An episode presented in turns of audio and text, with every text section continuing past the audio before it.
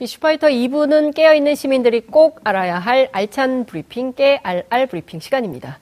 박정호 오마이뉴스 기자 나오셨습니다. 어서 오십시오. 네, 안녕하십니까. 네, 잘 네. 어. 지내고 계시죠? 그럼요. 네, 날씨가 많이 좋아졌어요. 예. 오늘은 영상 2도. 음, 그렇습니다. 외출하기 딱 좋은데 미세먼지가. 아, 그러니까 중국에서 오는 게 60%예요? 50%예요? 5, 60%는 된다고 한- 한다고 네. 그러던데 어쨌든 날씨에 막 굉장히 막을까 이렇게 하늘에서 그 반사 미세먼지 중국에서 막 올 때 서해 쪽 가서 반사 이렇게 할까요? 아, 과학 기술 발전하고 있는데 그 정도면 좀 했으면 좋겠어요. 그러니까요. 너무 반사! 중요한 거잖아요. 이렇게 도로 가져가 아, 바람만 바람의 해야 방향을 예. 좀 바꾸는 그것만 개발되면 네. 정말 대단할 것 같은데. 그러니까요. 예. 예, 너무나 저는 답답합니다. 미래 과학이 할 거라고 봅니다. 아유, 네. 예. 언젠가는 언젠가 아니요 금방 될 수도 있어요. 예. 우리의 과학 기술 너무 띄엄띄엄 보지 마시고 첫 좋습니다. 번째 키워드 보겠습니다. 네, 첫 번째 키워드입니다. 아, 조국의 SOS입니다. 어, 네. SOS 쳤죠. 예. 조국 청와대 민정수석이 국민들에게 도와달라는 SOS 신호를 보냈는데요. 네. 바로 검찰 개혁 때문입니다. 아, 조 수석은 정부 여당의 힘만으로는 검찰 개혁을 이루기 어렵다고 진단하면서 관련 입법 활동에 대한 국민의 지지를 호소했습니다. 네. 예, 어렵죠. 그 사실 이 양승태 타- 사법농단 사태가 너무나 기가 막혀가지고 우리가 살짝 검찰을 놓치고 있었어요. 맞아요. 네, 그리고 정확합니다. 네, 그 우리가 법원을 막 비판하다 보니까 검찰이 그대로인지를 놓치고 있었어요. 그냥 검찰이 바뀌어서 네. 어 그동안 검찰이 했던 일은 다 잃어버, 잊어버리고 네. 잘하고 있네. 음, 개혁 안 해도 되는 거 아니야? 이렇게 생각하시는 분도 있을 것 같아요. 제가 봤을 때는. 네. 예. 근데 그러면 안 되죠. 예, 그러면 안 되죠. 그리고 지금 바뀌지 않았다는 얘기가 내외에서 비판이 많이 나오고 있습니다. 네, 그렇습니다. 그러니까 조국 수석 그 페북 메시지를 좀 보면요. 네. 그 이 쭉 내려오다가 네. 이런 얘기를 합니다. 아, 이렇게 사법개혁 특별위원회에서 의미 있는 진전이 이루어지고 있다라고 하면서 네. 그렇지만 현재 국회 의석 구조를 생각할 때 행정부와 여당의 힘만으로는 부족하다. 음. 검찰의 불가역적 변화를 위해서는 법률적 차원의 개혁이 필요하다. 네. 사개 사개특위 활동 마감 시한은 6월이다. 네. 국민 여러분 도와주십시오. 이렇게 얘기를 했는데 사실 박영선 사개특위 위원장이 보다 더 적극적으로 역할을 네. 좀 해야 되는데 민정수석인 조국 그 수석이 이렇게 직접 나서서 페이스북에 글을 올려서 국민 여론을 좀 환기시키는 이유가 또 있을 것 같아요. 왜냐하면 야당이 또 미적미적 하고 있기 때문에 그렇습니다. 네, 네. 그리고 또 오히려 야당이 조국 수석을 비판하고 있죠. 그러니까 이번에 그 하태경 바른미래당 최고위원 뭐 발언도 보면 네. 사실 중요한 거는 이 검찰 개혁, 사법 개혁인데 네, 이걸 안 보고 그냥 조국 수석을 비판했어요. 이것도 참 이해가 잘 안 되는 부분인데요. 음. 네. 그 조국 수석은 국회 협조가 아닌 국회 겁박부터 생각하고 있다. 뭐 이렇게 주장을 했습니다. 음. 네. 사실 누가 봐도 겁박이라고 생각했을까? 이런 네. 생각이 좀 드는데 그리고 국민 여러분께 도와달라고 했더니 네. 이 내용이 뭔지 답해야 한다. 음. 이게 뭐 문자 폭탄에도 날려서 사개특위 위원들을 겁박해야 한다는 건지 아니면 자신의 무능을 피하려는 꼼수인지 답하라 이렇게 얘기를 했는데 네. 글쎄요 하태경 최고위원 뭐 그동안 여러 가지 발언들을 해오고 있지만 음. 이 발언은 국민들의 지지를 못 받을 것 같아요. 그러니까요. 문자 네. 폭탄이 어디로 갈까요? 저는 방향이 보입니다. 네, 예. 저도 좀 보이는데 근데 예. 사실은 촛불혁명 때도 검찰 개혁에 대한 요구가 굉장히 아유, 많았고 그럼요. 우리가 우병우 수석을 우병우라는 이름이 상징하는 그 정치 검찰이 있잖아요. 네. 그리고 여전히 현직에 그 이른바 우병우 사단이라는 그렇습니다. 게 존재를 하고 있고 그리고 제가 앞서 정청래 의원하고도 얘기했지만 네.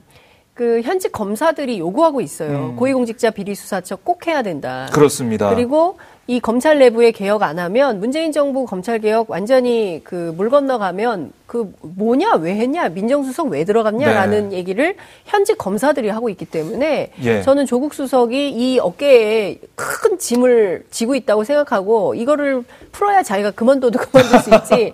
아니 검찰 개혁 못하면 뭐하러 갔습니까? 그러니까 이번에도 네. 계속해서 자리를 지키는 지킬 가능성이 큰데 네. 바로 검찰 개혁을 위해서입니다. 그렇죠. 조국 수석이 상징하는 게 검찰 개혁이기 때문에 네. 지금 야당이 계속해서 조국 수석을 공격하는 것, 네. 공세를 펼치는 것 어떻게 보면 검찰을 그대로 두기 위해서다 이렇게 느껴지기도 해요. 음. 네. 우리가 우병우 수석 네. 기억나는 게 팔짱 낀 우병우 수석 모습 그러니까 기억하시죠? 예. 아니 그걸로 상징되는 누가 거예요? 수사를 받냐고요. 네. 수사 그 받는 사람이 누구고 수사하는 사람이 그렇습니다. 음. 누구냐. 수사하는 사람이 무슨 비서처럼 서 있었잖아요. 그 거기에다 사진 드러나는 보면. 거죠. 그 사진이 한 장의 사진이 그 여러분 다 기억하시죠? 그 네. 우병우 수석 이렇게 딱 팔짱 끼면서 이렇게 싹 비웃는 듯한 어, 표정과 그렇습니다. 그 검찰 수사관 서 있는 모습 네. 여러분 다 기억하실 텐데 박근혜 국정농단 사태 때 말이죠. 그러니까 저희가 촛불 집회 때 확인했잖아요. 네. 검찰 개혁 필요하다, 사법 개혁 필요하다. 맞습니다. 국민들이 외쳤는데 그게 아직까지 문재인 정부 출범 뒤 1년 반이 지나, 지나도록 네. 가시적인 선거가 없다. 근데 이 부분도 사법 아쉽습니다. 개혁에 대한 요구는 사실 노무현 정부 때부터 네. 사실은 김대중 정부 때부터 얘기가 나왔던 거고요. 그러니까 소위 대한민국에서 문민 정부 이후에 끊임없이 요구되어 왔던 것이 바로 검찰 개혁, 사법 개혁입니다. 음. 그렇습니다. 그리고 노무현 정부 때도 사개특위 만들어졌지만 제대로 안 됐어요. 네. 그리고 그때부터 고위공직자 비리 수사처를 만들라고 참여연대를 비롯한 시민사회단체, 민변 등이 요구했었던 건데 지금까지도 안 되고 있는 겁니다. 그러니까요. 그 이 사, 정말 저는 이해할 수가 없어요. 투명한 공직사회를 만들어야 된다. 우리가 유치원 회계를 투명하게 관리해야 된다라는 것이 국민적 공감대가 형성된 게 이미 오래인 것처럼 네.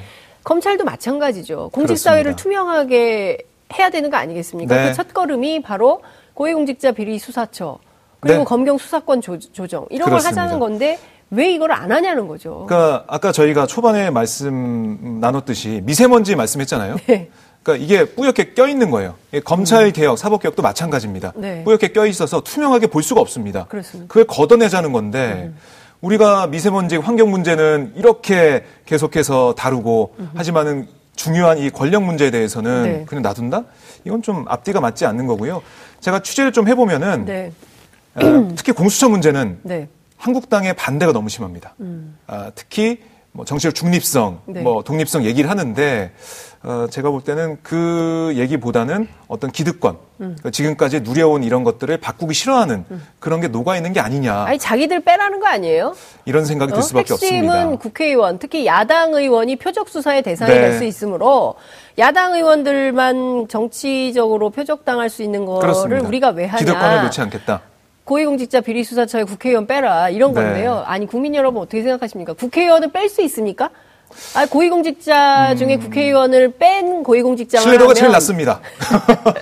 그러니까요. 네. 아니 국민들이 요구하지 않아도 우리 스스로 깨끗하게 살아왔기 때문에 그리고 또 깨끗하게 살고 있기 때문에 얼마든지 수사해라. 그렇습니다. 예. 이런 태도로 가야 그게 공직자인 거지. 네. 다 뭐 검사 판사 다 교부 다 넣으면서 우리는 국회의원을 빼라. 그러니까 이게 말이 됩니까? 그 사실 지금 뭐 그 박영선 위원장도 얘기하는 게 있습니다. 네. 뭐 이렇게 중재안을 만들어야 되는 거 아니냐. 네. 상설특검법하고 특별감찰관법 예. 이걸 좀 조율해 가지고 예. 어, 기구특검처럼 하자. 제도특검이 아니라 기구특검처럼 상설적으로 할 수 있게 하자 이런 얘기를 하고 있는데요. 음. 네. 어, 이것도 중재안이 통과할지도 모르겠고 그렇게 된다면 공수처가 가진 원래 의미가 퇴색이 되는 거거든요. 아니 이미 특검법이 있어요. 네. 그리고 이 특검법에 따라서 하고 그 특별 감찰관 제도도 박영선 의원이 만든 거예요. 그렇죠. 그래서 그나마 진전된 상황에서 그러나 이번에 뭐 이러저러한 얘기들이 안 됐죠, 있었지만 그래서. 예. 그래도 박근혜 정부의 청와대에서 그 문제가 박관천, 조홍천을 통해서 네. 확인된 거 아니겠습니까? 그렇습니다. 유- 계속 제도라는 공석이죠. 것은 무의미하진 않습니다. 어찌됐든 만들어 놓으면 그것의 유의미성이 있는 것인데 네. 저는 이런 방식으로 차일피일 고위공직자 비리수사처 도대체 10년, 20년이 된 이 제도 개혁, 사법 개혁의 방안에 대해서 네. 왜 반대하는가, 어떤 꼼수가 있는 것인가에 대해서는 국민들이 정말 눈 똑바로 뜨고 감시해서 이거 반드시 네. 문재인 정부에서 관철시켜야 됩니다. 아니 촛불혁명 정부에서조차도 고위공직자 비리수사처 못 만들면 어느 정권에서 그러니까요. 이걸 만들어요. 아무도 못하는 거예요. 저희가 이명호 박근혜 정권 차원에서 봤을 때 봤잖아요. 권력 사유화가 얼마나 그렇습니다. 문제가 많은지 예. 최순실 사태도 봤고요. 그러니까 이게 문제는 뭐냐면 지금 시간이 없어요. 음. 올해 하반기 넘어가면 전국이 완전히 총선 분위기로 넘어갑니다. 그러면 상반기에 이거- 끝냅시다. 그렇습니다. 예, 상반기에 1, 4분기, 2, 4분기 해서 네. 어, 3, 4월 사이에 깨끗하게 딱 끝내고 저는 자유한국당에게도 도움이 되는 아닐 거라고 생각해요. 네. 그래야 권력의 투명성이 확보되면 한국 정치가 일정 정도 진전됐다고 음. 보고 그것이 나중에 총선에서 표로서 얻을 수 있는 네. 이 레버리지가 되는 거지 그런 것도 없이 그냥 뭘 가지고 개혁의 음. 그 성과가 있다고 얘기를 할 수 있겠어요. 그래서 국민들에게 SOS를 조수석이 보냈고요. 아, 그렇군요. 또 우리 이슈파이터 시청자분들도 SOS를 보내고 또 네. 받고 있습니다. 오늘 이 박정호 기자의 깨알할 브리핑은요, 여러분 네. 정말 널리 널리 전파해 주시기 바랍니다. 좋아요, 구독하기, 공유하기. 네. 공유하기를 한 세네 번쯤 눌러주- 안 되나요? 매체마다 하나씩, 하나씩, 하나씩. 좀 아, 해주시면 좋겠습니다. 아니, 그러니까 꼭 기억을 해야 왜냐하면요, 이 공직자 고유 공수처는 너무 중요하기 때문에 그렇습니다. 네. 권력 감시 어떻게 합니까? 그러니까 김태우- 음. 권력 감시가 시민사회가 하는 게 한계가 있어요. 언론이 그렇습니다. 하는 거 한계가 있어요. 수사권이 있습니까? 계좌 추적권이 있습니까? 뭐가 있습니까? 국회가 하는 것도 한계가 있고요. 네. 제대로 똑바로 독립적인 기구에서 할 수 있는 대통령, 대통령 친인척부터 음. 해서 국회의원들, 검사, 판사에 이르기까지 소위 얘기하는 대한민국의 파워 엘리트, 네. 권력층들을 똑바로 감시할 수 있는 조직, 옥상호가 아닙니다. 이거 꼭 해야 된다고 생각합니다. 네. 자, 두 번째 키워드 보겠습니다. 네, 두 번째 키워드입니다. 전두환의 버티기입니다. 아, 고 조비오 신부 명예훼손 혐의로 어, 사자 명예훼손 혐의로 기소된 전두환 씨의 재판이 오늘 오후에 열렸습니다. 근데 뭐 전두환 씨가 안 나와서요. 바로 왜 안 나왔어요? 독감과 고열 때문에 나오지 않았습니다. 네, 아프대요. 그, 저, 예방접종을 좀 미리 하셨어야 했는데.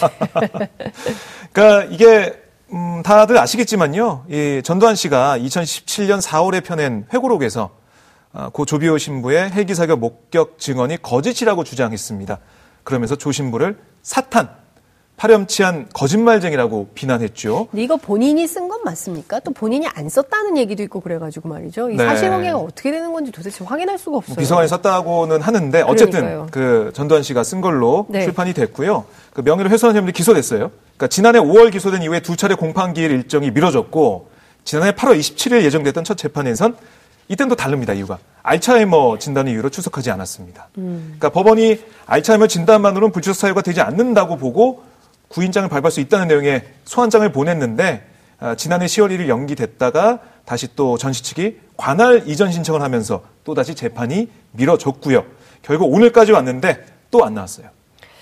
건강이 안 좋다고 합니다. 예, 사실 이 정도면 구인장 발부해야 됩니다. 네, 그래서 오늘 네. 어, 구인장이 발부가 됐습니다. 아, 우선 네. 그래서 오는 3월 11일 오후 2시 30분으로 재판이 연기되면서 네. 음. 법원이 구인장을 발부했다, 발부하겠다 이렇게 네. 밝혔는데요.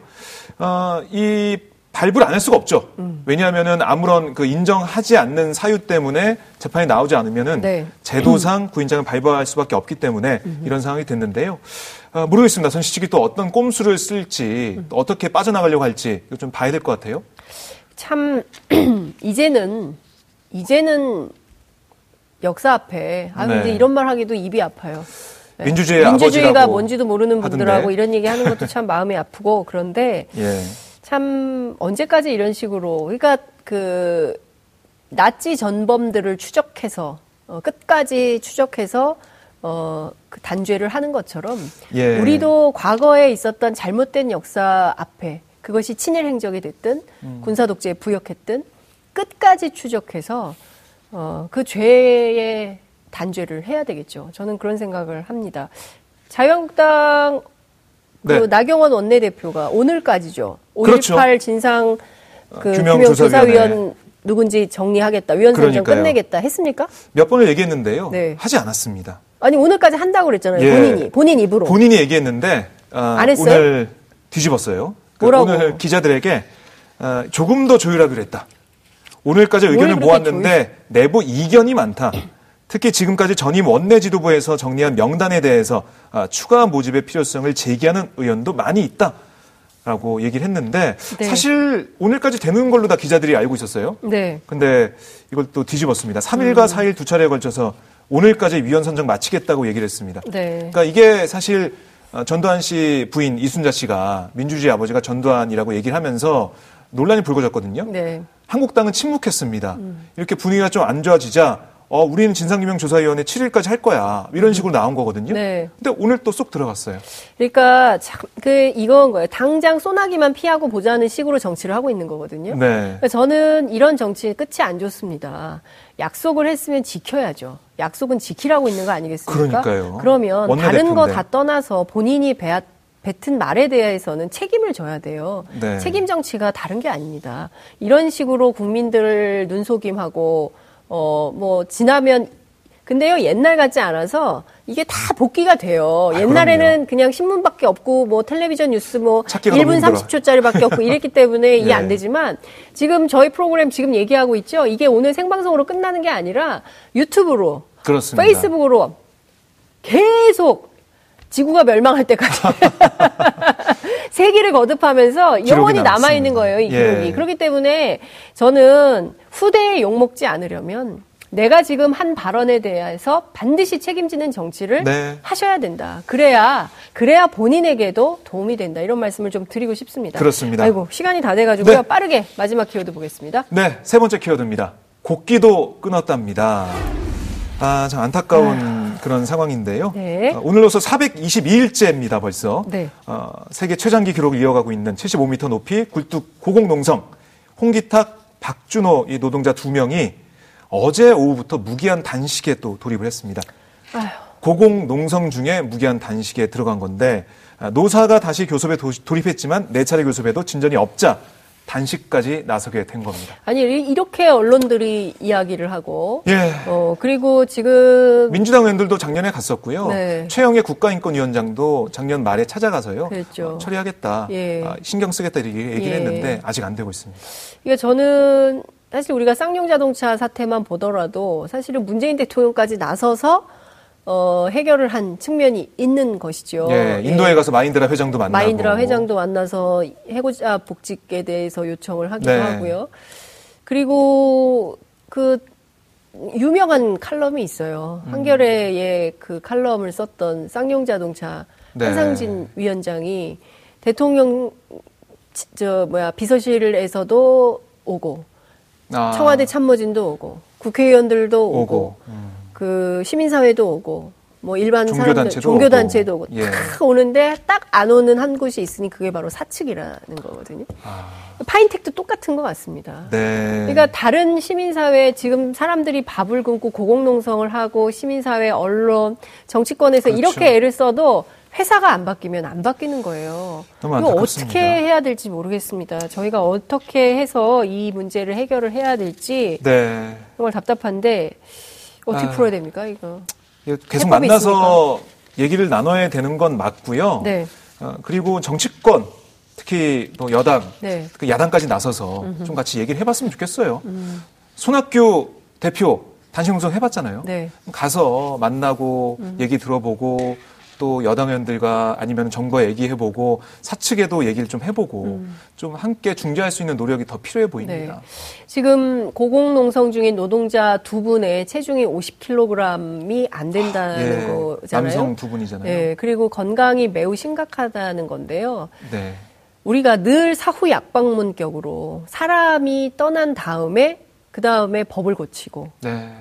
그를 떠난 다음에라도 고쳐서 다음에 더 이상의 그런 사람들이 없도록 네. 어, 제2, 제3의 김용균을 만들지 말자라고 해서 하지만 얼마나 더 많은 사람들이 희생하고 어, 해야 됩니까? 그렇습니다. 대한민국 OECD 11대 경제대국이고요. 이제 상당한 수준의 선진국 반열에 올라와 있습니다. 그러면 다른 문제 다 떠나서 노동권과 관련해서는 이렇게 비참하게 네.